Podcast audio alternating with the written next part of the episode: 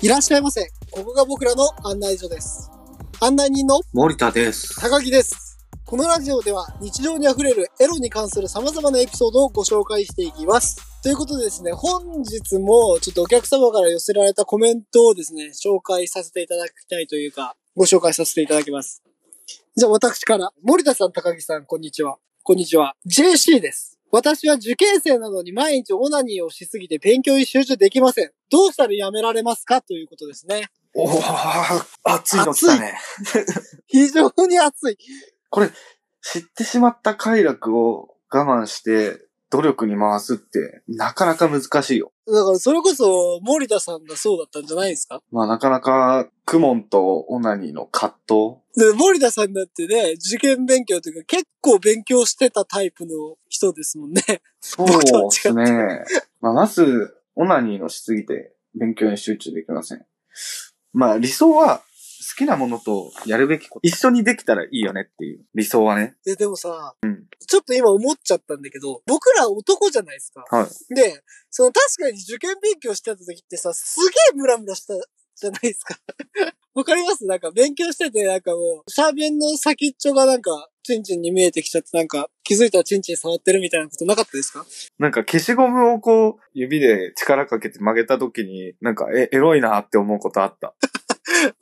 だから、エロの感じるポイントってそれぞれ違うじゃないですか。クモンなんてだってあれじゃないの僕も塾行ってたんですけど、うんその塾の40代ぐらいのおばさんの先生だったんですけ ど、なんかもう対象に見えてきちゃって。あー、それあったお前もえってこれマジあるある、クモンあるあるなんだよな。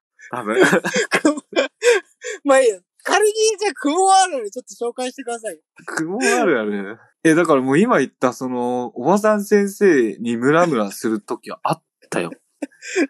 あっだかたら、あっ思た春期でクモン行っちゃいけない理由その1だよ。うん、勉強のイライラとムラムラが、こう、大きな波になる時期。だから僕前、このラジオで言ったと思うんですけど、その、塾帰りに、その塾の女の子あとーはいは、いちょっとずつ成長してくエッチをしてたっていう話をしたじゃないですか。はで、それももう受験勉強とエロが寄り添ってる形ですよね。で、僕もその中学の時に受験勉強してた時、机の下にエロ本の切れ端をいっぱい入れてたんですよ。10問解いて、一回オナにしようみたいな。 決めてやってたんです、僕は。だから、その、オナニーのために勉強を進める理由をつけるというか。ああ、完璧だね、それ。それが理想のそう形だ。そうそうそう。これはね、でもね、高校の中間試験とか、あの、期末でも使ってました。はいはいはい。あのー、その時は、好きなことの LINE でしたね。ああ、モチベーションになるね。 はい、あのー、好きな子から LINE が来ました。でも、それを見ちゃうの。でも、その、なんで、なんでこんな真面目なことやってんの、俺ら。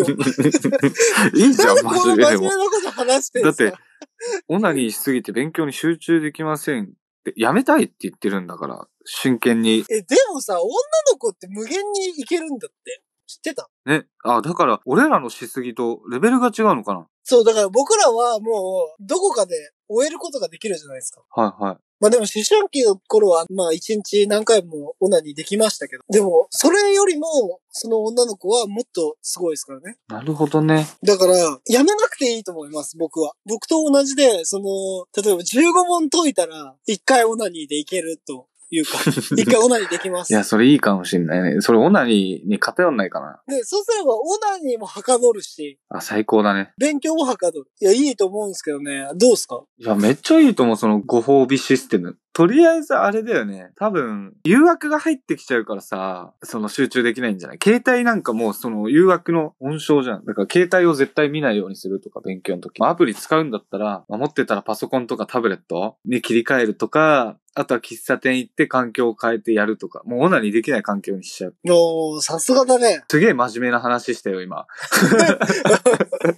いや、でも、いいね、初々しくて。ね、オナにしすぎか。そうオナニーと勉強の間に挟まれるっていうのは、今しかできないことじゃないですか。言ったら。そうだねの女の子からしたら。中学、高校ぐらいの時はもうどうしてもね、そうなるんですよ、みんな。でも、本当に間違えないでほしいのは、そこで足を踏み外してしまって、あの、ぐれちゃう子とかいるいたじゃないですか。そいの、ますねエッチが気持ちよすぎて、俗に言うビッチになってしまうとか。なるほどね。だから、大学までビッチになるのはお預け。だからその間は、そう、勉強しながらオナニーを楽しむ。またはもう彼氏を作ってもうセックスで発散する。発散し終わったら彼氏としっかり勉強すると。めちゃめちゃ真面目な話しとるやん。いやー、ありえねえな。ありえね えよ。高木さん、ありえね結局は、だからやめるには、やめなくていいと。やめなくていいので、それを活かすように勉強しましょうっていう話。え。ああ、綺麗だね、でも。はい。僕がやってたのはさっきも言いましたけど、何問解いたらチンチン触られるよっていう制限をつける。制限ないとね、ダメだよね。そう、女の子で何回もいけるっていう女の子の場合だったら、ここまでやったら、一息できますと。うん。まあ、それ終わったらまた勉強して、ここまでやったらまた一息。そしたらもう、無限に勉強も、オナニーも楽しめると。確かに。まあ、それこそ僕、森田が最初に言った、あれですよね。好きなことと、やらなきゃいけないことを、同時にできたらが叶ってますよね。 そうですね。本当にそうだと思います。で、まあ、オナニーに飽きたら、ぜひアナルもやってみてください。早え よ。高木さん、そいつは早えよ。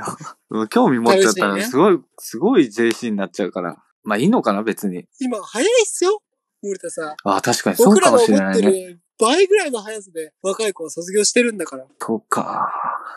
はい。ということでですね、この辺で賢者タイムとさせていただきます。このような形で僕らに話してもらいたいことだったりとか、教えてほしいことが、まあ僕らでわかる範囲で教えてほしいことがありましたら、どんどんコメント、下の URL から募集してますので、ぜひよろしくお願いいたします。お願いします。はい。それではこの辺で賢者タイムとさせていただきます。またのご来店お待ちしております。ありがとうございました。ありがとうございました。